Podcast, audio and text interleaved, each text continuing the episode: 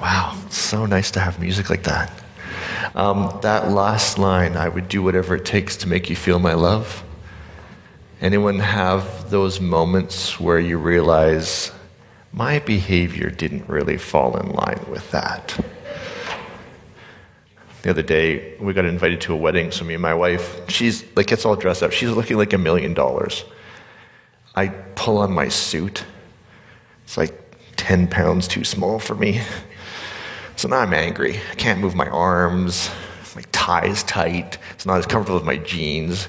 We're in the freaking car. My boots, you know, are getting scuffed. I'm just mad.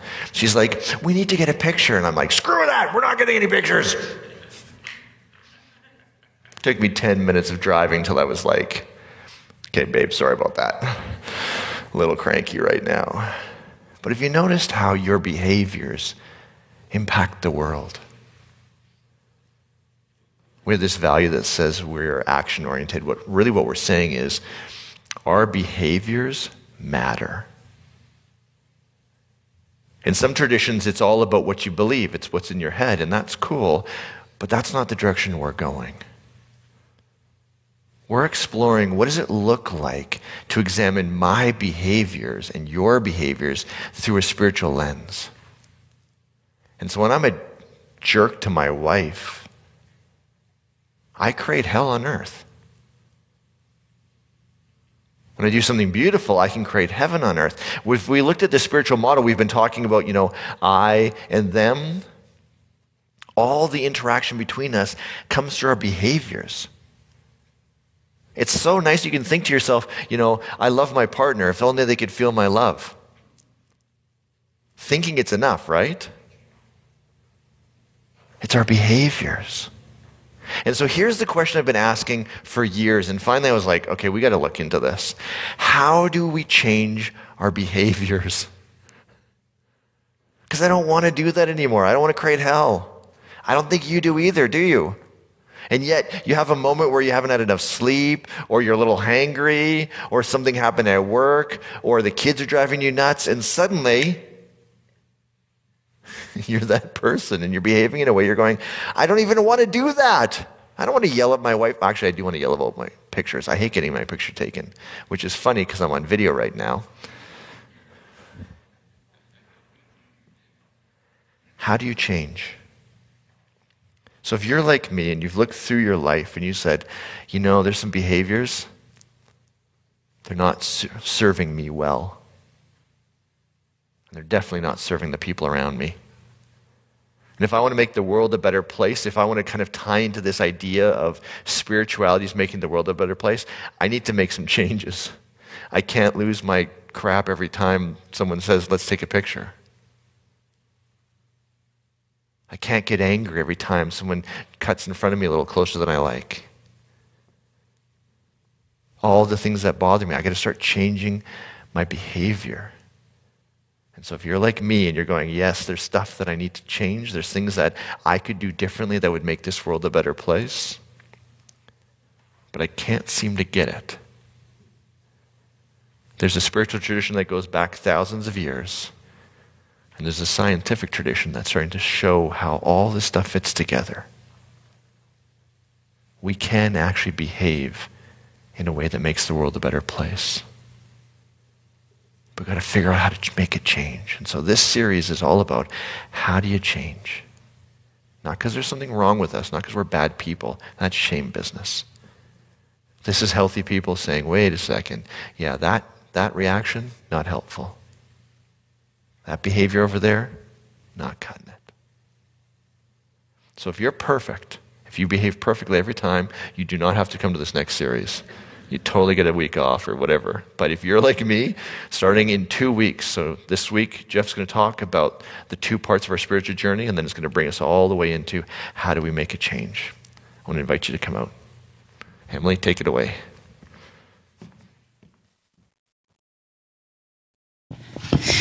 Thanks, Vince. Um, pardon me. If I'm not here for some of that service, it's certainly not because I'm not perfect. It's just that I'm checking in online. So, um, good morning to everybody that's in the room and to everybody that's joining us online. Um, we're happy to have you all here.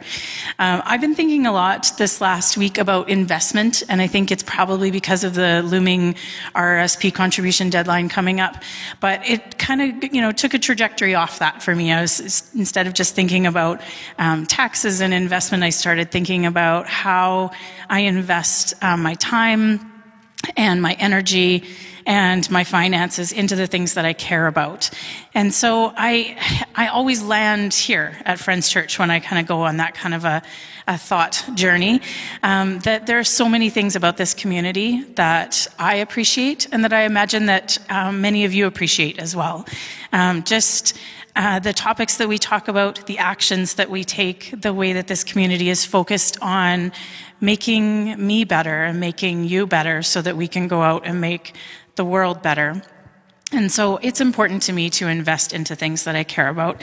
And I want to ask you to join me in doing that as well.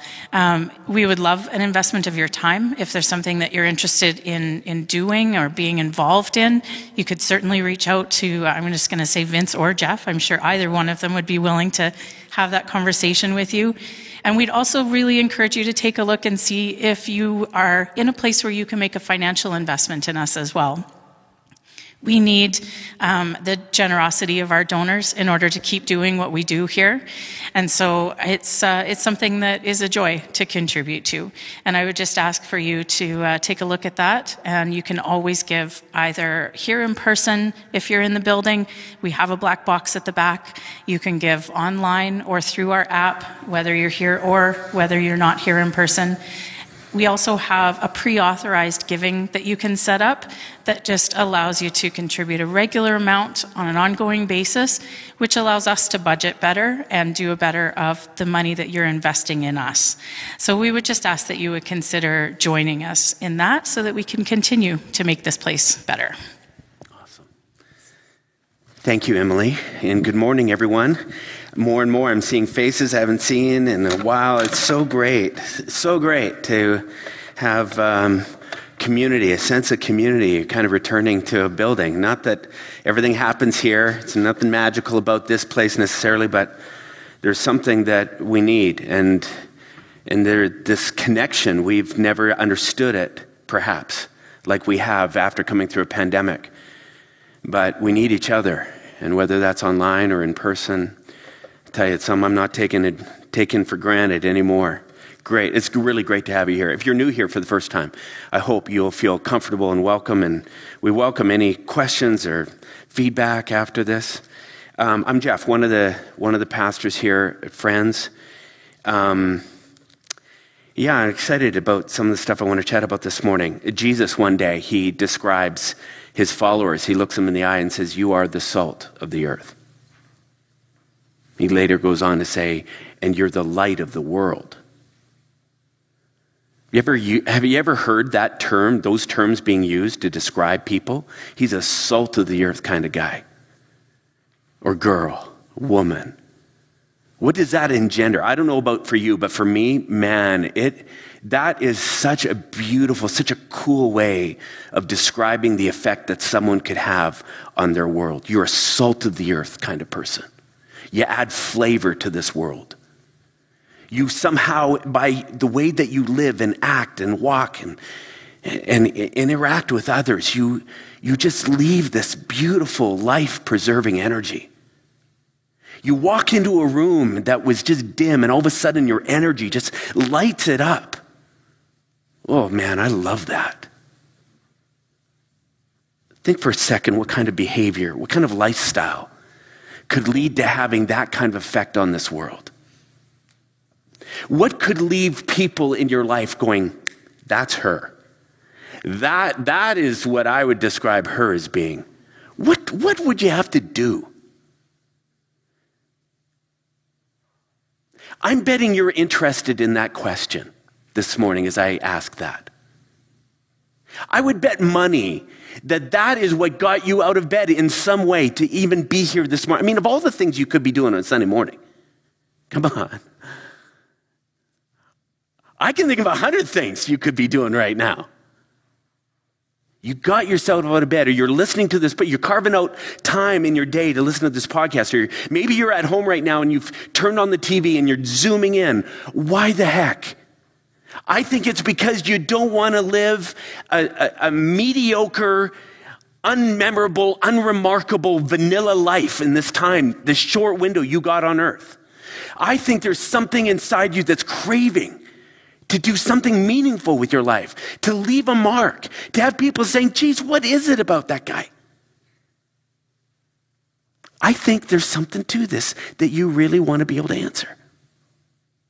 In fact, that's been this uh, really the, the undergirding of so much of what we do around here, but we've been talking about this transcendence series. Using this diagram of I, we, they, what is this thing? We've been talking at a high, philosophically, a high level over the last little bit. But essentially, what we're saying is, what the hell are we doing here? What is your journey really trying to achieve? What is it you're hoping you getting out of bed on a Sunday morning, tuning into this thing is leading to? Now, we can say, salt of the earth, light of the world. We've been using we as an example, song was written by Alexander describe this, this place that we come to where we step out of understanding this greater awareness of who am I? Who am I different from other people? And how do I honor who I truly, how do I live true to who I am? But not just that, who are these other people in my world and how, what relationship do I have with them? How do I honor who they are? in my world. And as we begin to harmonize these two things, we begin to experience this beautiful thing we call we. I think in Jesus' language, he said, salt of the earth, baby. There's something magical about this person, what's going down here. And I think collectively, we begin to experience salt of the earth, light of the world relationships. Beautiful stuff. You want to ask me what my spiritual journey is? It's about, it's about achieving we. moves beyond that into this transcendent we, where I begin to feel connected to something bigger and wider. Oh, it's amazing. That's what we're talking about here. That's why I am here, and I hope that's why you're here. How do we build that in our relationships? And we've been talking it from a high level. Now, today, I want to move into a very practical level, a very where the rubber hits the road. How do we experience salt of the earth type of interactions? How do we lead to the we in our lives in very practical ways? I want to begin with a story. Kevin, he was in a conflicted state toward his buddy Chris. Chris and him had been neighbors for about 10 years and actually developed quite a friendship over those 10 years. But Kevin was kind of um, bothered as of late. And it just happened as he began to kind of evaluate his friendship with, with this Chris. He, he began noticing, at least in his words, he said, I've been doing most of the heavy lifting of this friendship. I mean, I'm always remembering his birthday saying, Hey, let's go for beer. Beer's on me. It's your birthday. Come on over. Let's do something. He said, I always do that for him. And not so much him toward me. He said, I invite him out to our family functions, parties that I have. I always make sure that he's invited. I want him there. But I, have noticed that just doesn't seem to happen the other way. I've helped him with yard projects. And not because I feel any sense of obligation, but just because he's my friend. That's what friends do, right? We help. I catch wind of something that he's on. I go in. I just say, hey, what do you need? You need a hand? Need some tools? I loan him. I, I look for opportunities to do this. He doesn't seem to do that toward me. Why should I even bother? Obviously, he doesn't seem to care as much as I care. I could tell the sadness, eh? He was just like, I, I just thought we were really friends, but now I'm looking at this, I'm like, no, this is a one sided friendship. And I, I don't know if I need that in my life. Have you ever felt that way? Ever felt frustrated by someone in your life where you just felt like, why am I doing all the heavy lifting here? Maybe you gave yourself, gave something of yourself to that person. Maybe you, you've always been attentive. You've always just given time to listen, but it doesn't come back. Maybe you, you know, the person made mistakes and you didn't judge. You, you tried your best to understand why they would do it and you just left off any judgment. But then you screw up and you feel it coming from them. Maybe you gave your time and your energy. You met a practical need, whatever it was. But then when you needed the favor, when you needed a helping hand, a listening ear, someone to celebrate with you, whatever, their response is just disappointing. Like they didn't even notice. They didn't pick up on what you're needing when you were always picking up on what they were needing.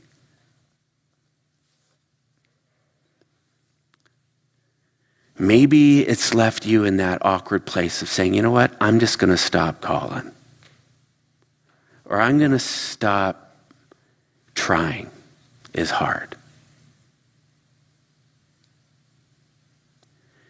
You know, it's amazing how when we feel overlooked or underappreciated, taken for granted, it has a way of short circuiting our willingness to love, doesn't it? It just kind of gets in the way. It just it can bring these friendships to this awkward place where it just feels a little cold and distant. Sometimes it's in a friendship. Some, this happens in marriages. This happens between parent and kid, between siblings, co-workers. Happens everywhere.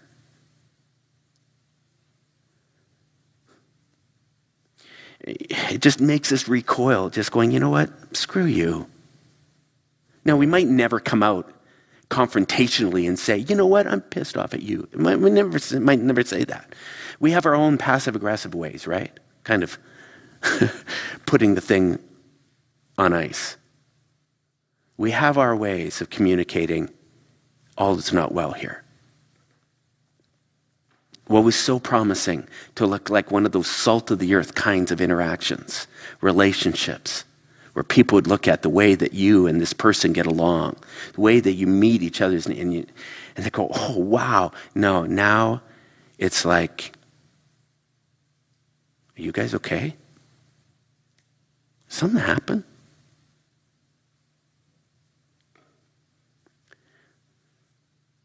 Let's just take a step back for a second and just, I just want to ask this question. What exactly caused Kevin and Chris's relational breakdown? Is it Chris's insensitivity? Was it an inability that he had to meet Kevin's expectations? Is he just a selfish jerk that isn't willing to give back to Kevin?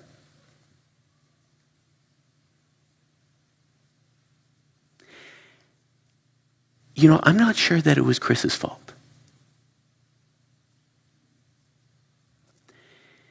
In fact, I think it was more of a problem Kevin had. That the cause of these kinds of relational breakdowns lies in a belief that I think Kevin had, and sadly, it's a belief that I think I've been promoting for a long time. This is, this is one of those things that you just go, uh oh, uh oh.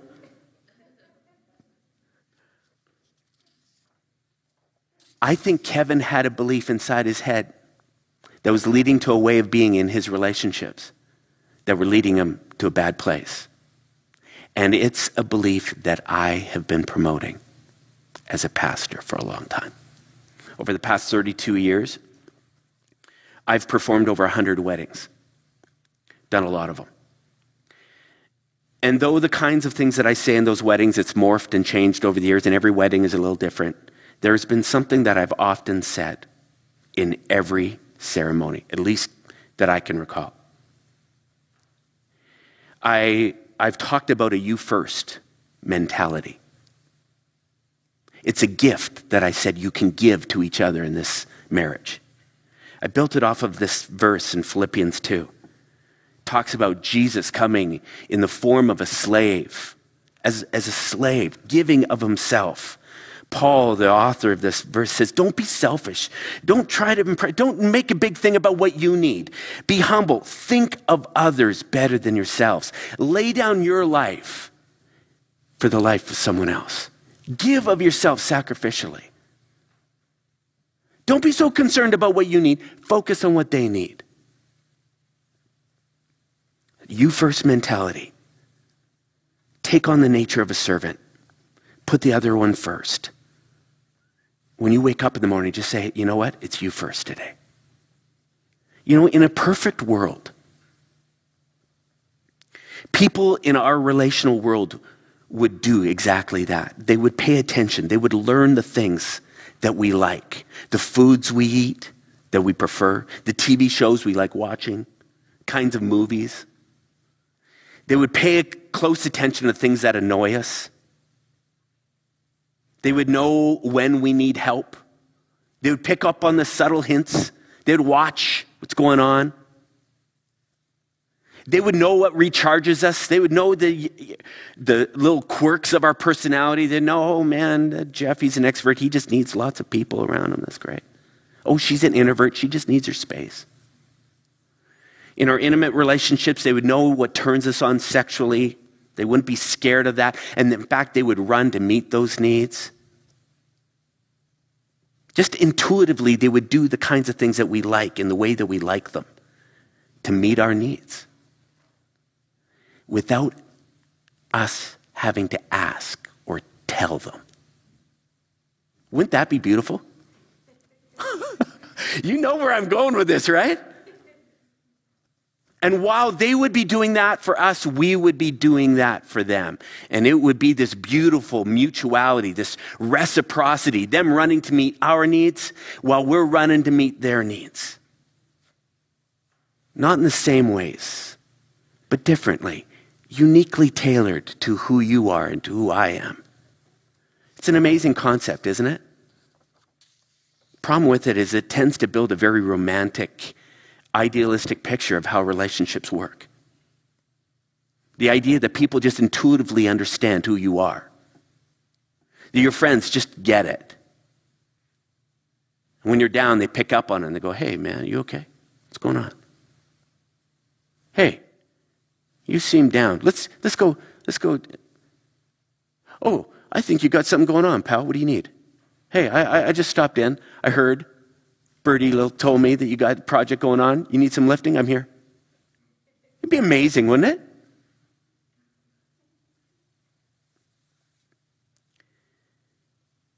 Here's the truth in real life, it doesn't work that way. Very rarely. And I haven't been spelling this out not nearly enough.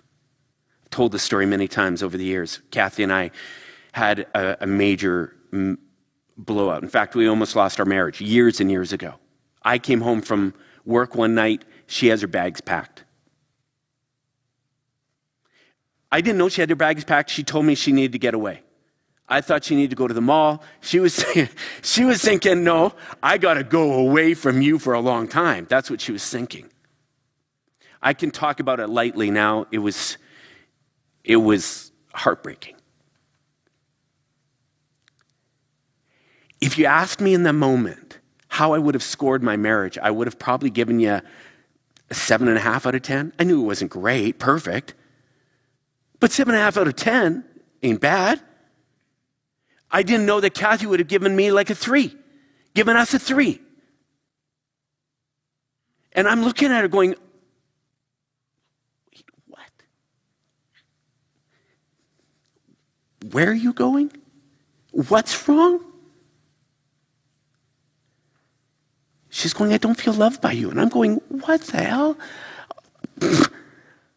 of all the things I'm doing, you're not picking up any love from this? I had no idea that all that I was doing was missing her. I was doing a bunch of things she wasn't asking for, and she was really needing a bunch of stuff I wasn't picking up on. And she's looking at me and saying, You should know. And I'm going, I don't. know what's going on. In real life, you can love someone and not have a clue what they need, and vice versa. That is true. And that happens more than we realize in every kind of relationship we got going on. But because of this romantic idea that, oh, they should just know, they should be picking up my hints. How many times, how many different ways do I have to say this?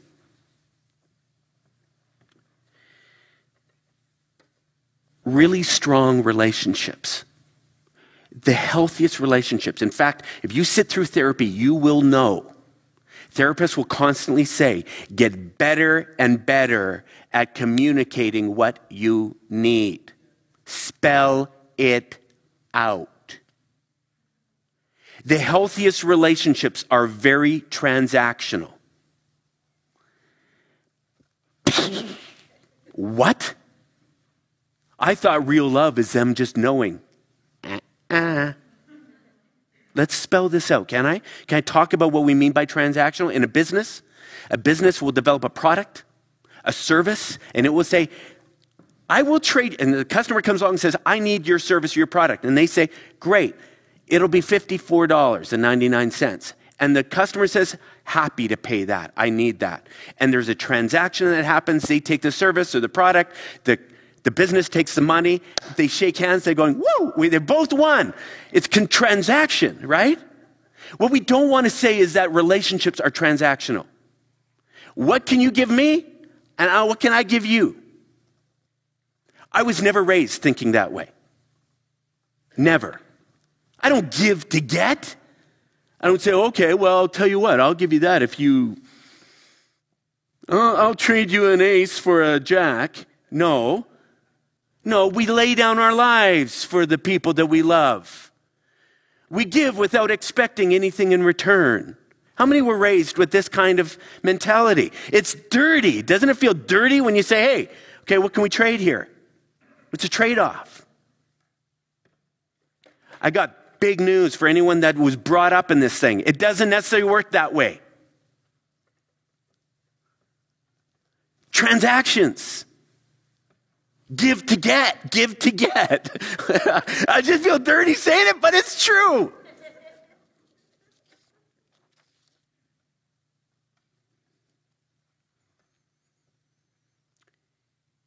We're just trading different commodities. We're trading affection, perhaps.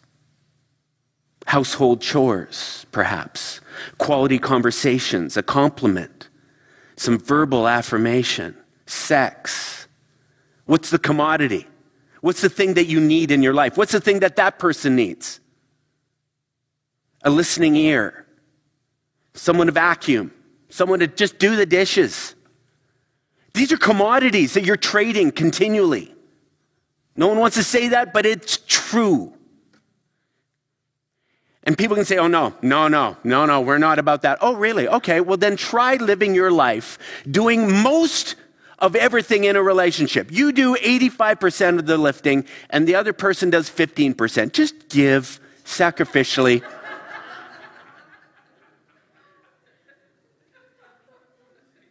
it's dirty until you think about it that way, isn't it?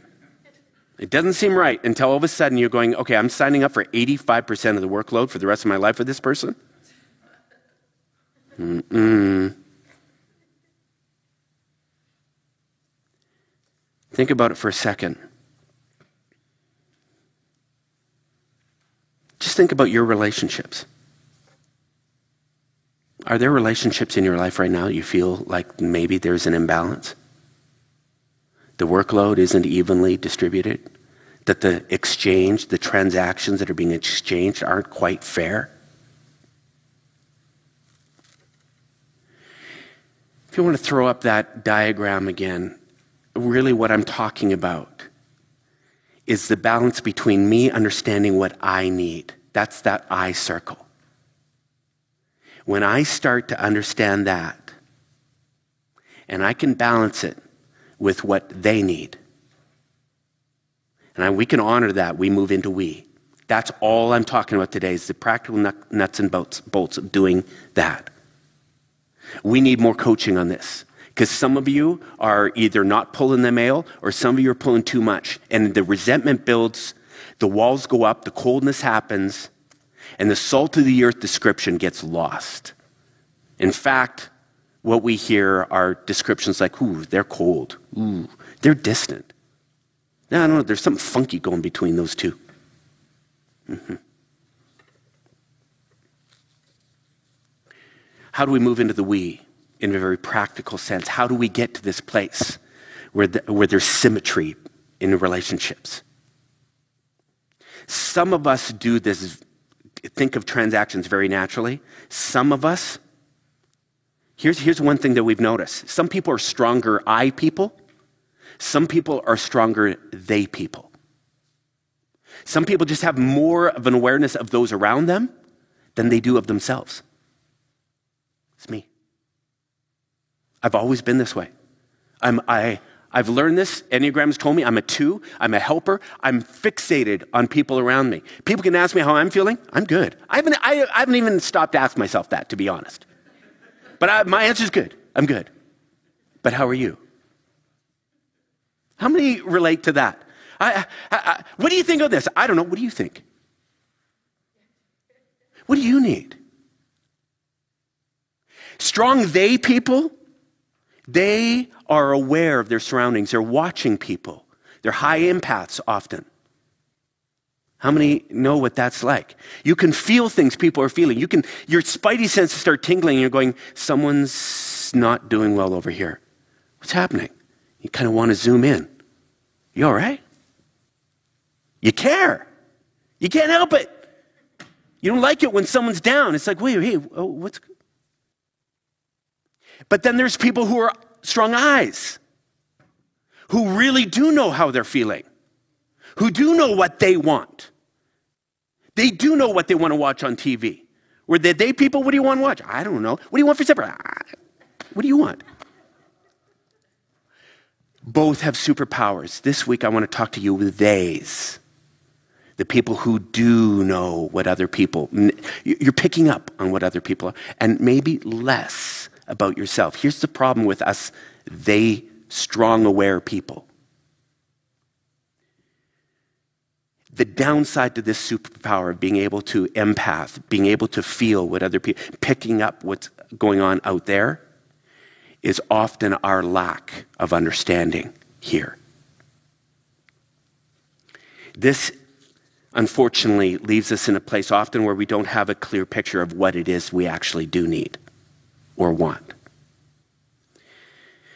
We will often not have a clear sense of our own boundaries. We'll overextend ourselves.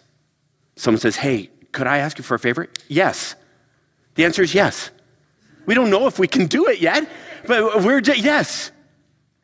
Only to find ourselves having to indirectly say no to something we already committed to. Even if it's our sleep, our own energy, our own well being, and we can find ourselves in this dark place. Why? Because we didn't pay attention to our I.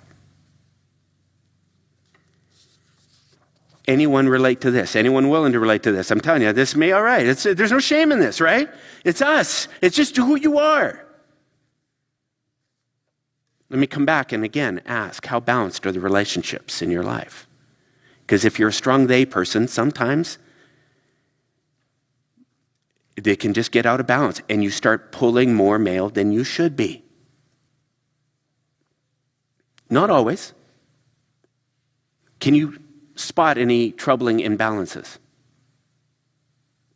It's part of your work this week. Think about the relationships in your lives. Can you spot any imbalances? All right. Let's talk practically how we can deal with this there's, and, and, and I'm not talking about something that you're going to fix today or this afternoon or this week.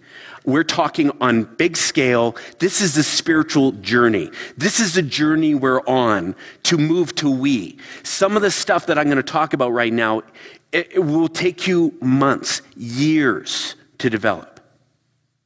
We just want you to understand why we talk about these things on a regular basis. So you can see the roadmap. When we're talking about certain topics on a Sunday, you go, I get why they're talking about this.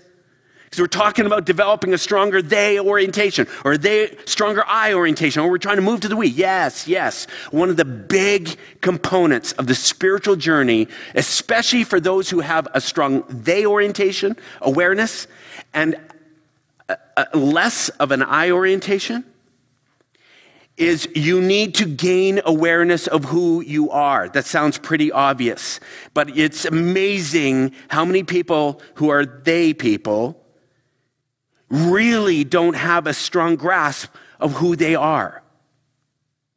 Now, we've talked over the years about various different personality toolkits, profilers, Myers Briggs, DISC. Pro, uh, we, we talked about a whole bunch of these different things. What are these things? Enneagram, mentioned earlier.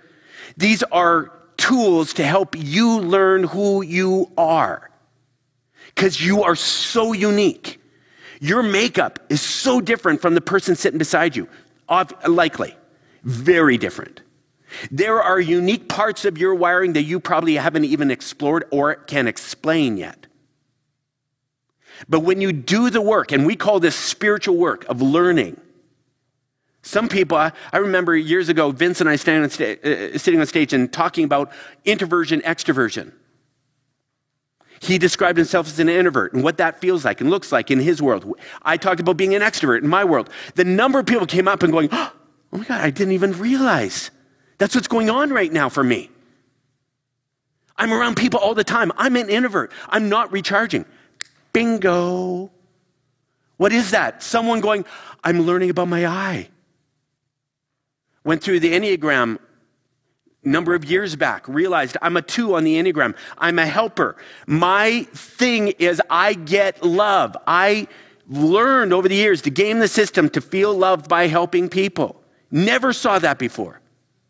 Now, superpower on one side, but man, oh man, it has some weaknesses. So part of my learning has been, Jeff, you got to figure out your I right now because you got to start drawing boundaries. You got to quit saying yes so much. Oh, what is that? That's the work of learning who I am. Let me ask you something. How well do you really know yourself?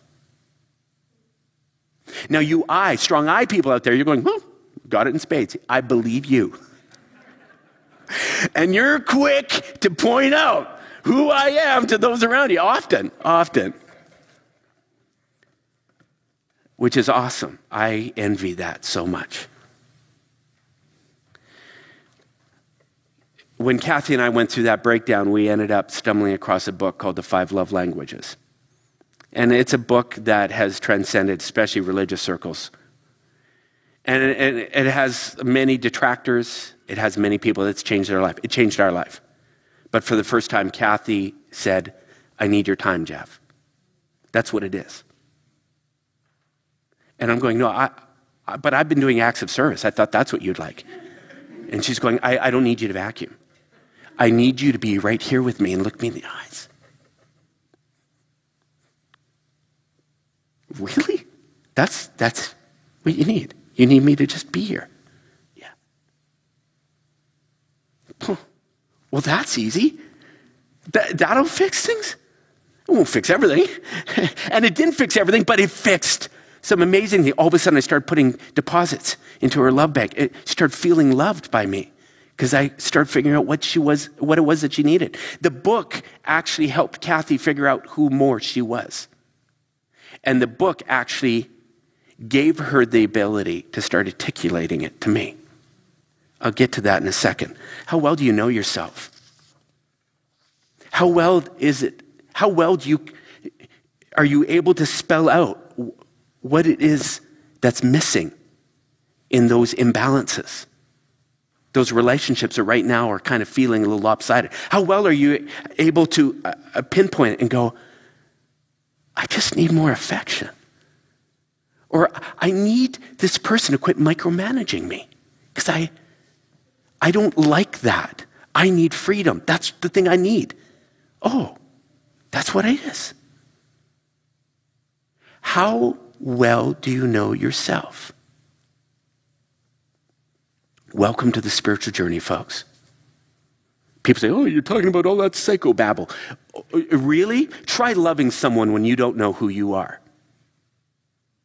If this whole thing boils down to being able to love God and love your neighbor, and you can't figure out what it is you need, so forget even trying to ask for it. And somehow romantically with this belief that we just lay down our lives and they're just gonna, they're gonna lay down their lives for us and they're gonna do it in the way that we need it. No, no. BS. they they need you to tell them. And if you don't know, trust me, take it from someone who didn't know. They don't know. Making sense? All right. You need, you need to figure out who you are. Second thing you need to do is you need to be able to ask. This is the thing that Kevin wasn't doing. He just wanted Chris to do it like he did it. Figure it out. Put it on the calendar. My birthday happens same day every year. Call me. Simple. Watch. If there's a dumpster bin that's put out in front, chances are I'm doing a rental project. Maybe you want to come over and help. Mm-mm. No, know what you need and ask for it. Let's talk about asking for a second, can we? Because this is where things go sideways often. You know what you want. Sometimes you do.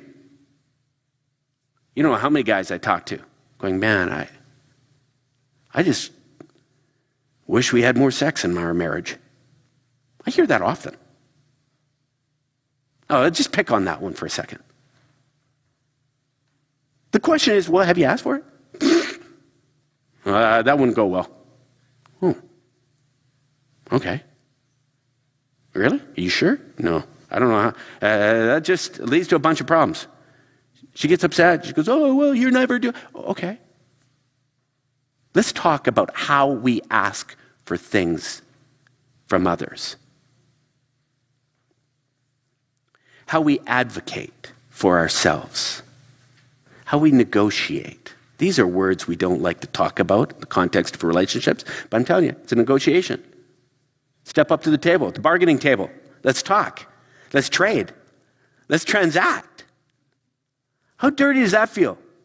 It's what has to happen. Something as simple as saying, hey, I don't know if you're a yes or a no on this.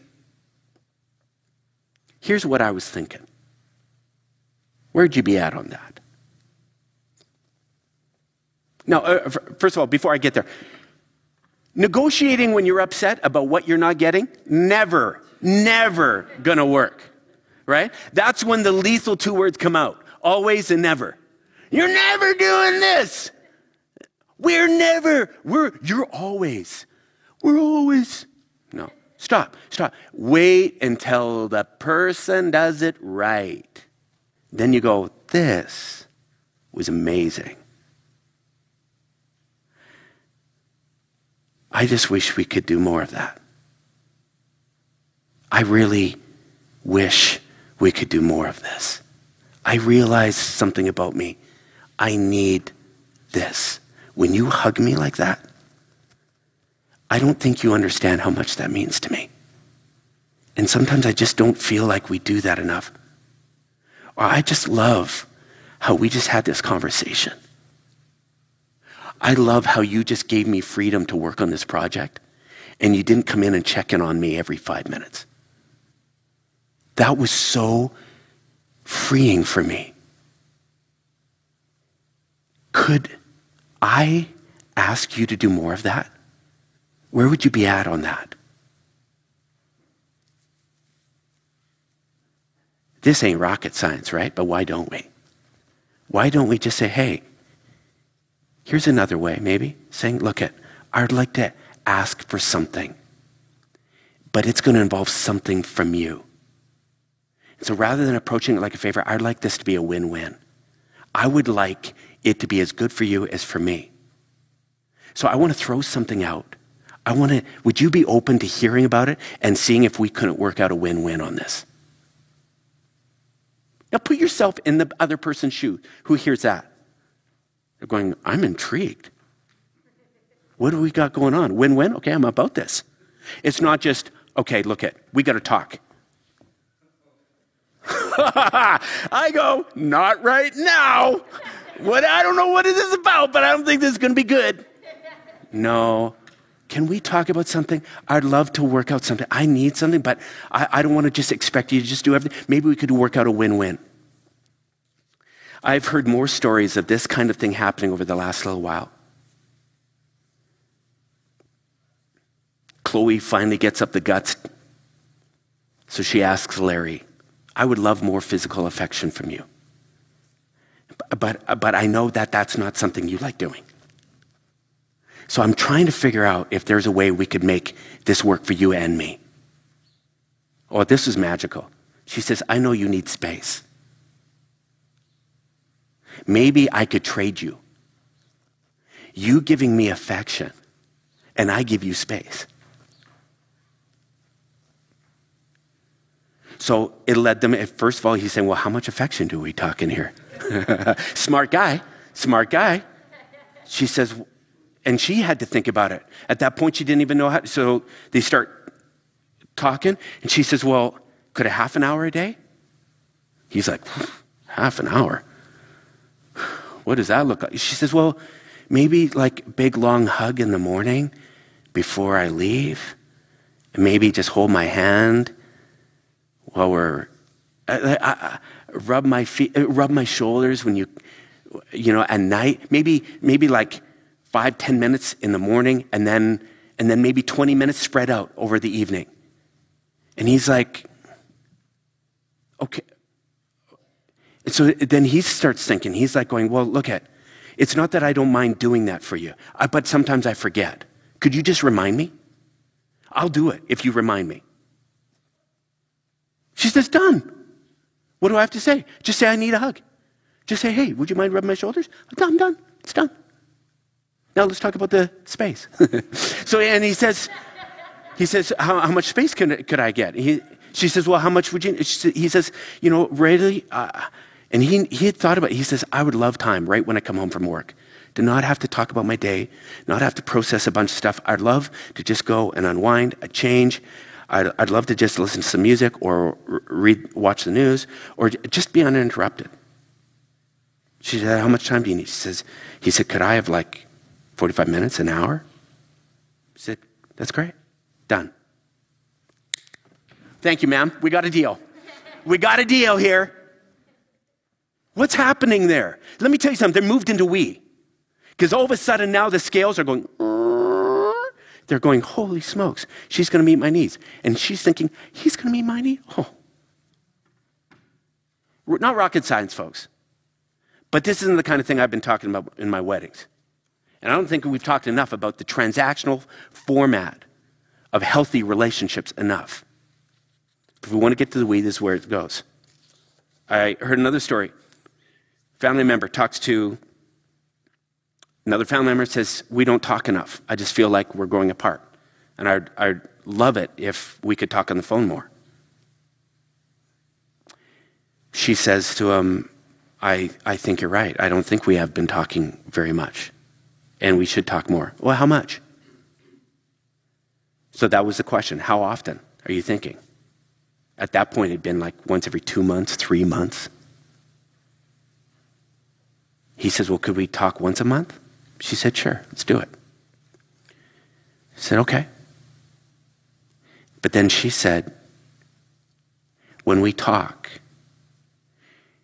there are three things that seem to always be brought up in our conversation. There's one of the three. And it ruins me. Could I ask that these three topics get left off the table? And if you can do that, we can do this. He says, Done. I won't bring them up. I was telling the story to someone else. They said, You know what we did? We had the exact same kind of talk, only I said, All right, it's not fair that I have to always call. So can we take turns calling? What is this? These are just transactions, negotiating, advocating for your I, what you need so that you can get what you need met and feel like things are like this. What are you willing to do, folks? How bad you want to be salt and light? How, how bad you want to feel like you got this beautiful thing in these relationships you're in. It's not magic. It's not the luck of the draw, the kind of people that you end up with. It's negotiation. So you got two assignments that likely you're going to have for the rest of your life. And you're going to hear us refer to them again and again. You're going to figure out who you are and what you need.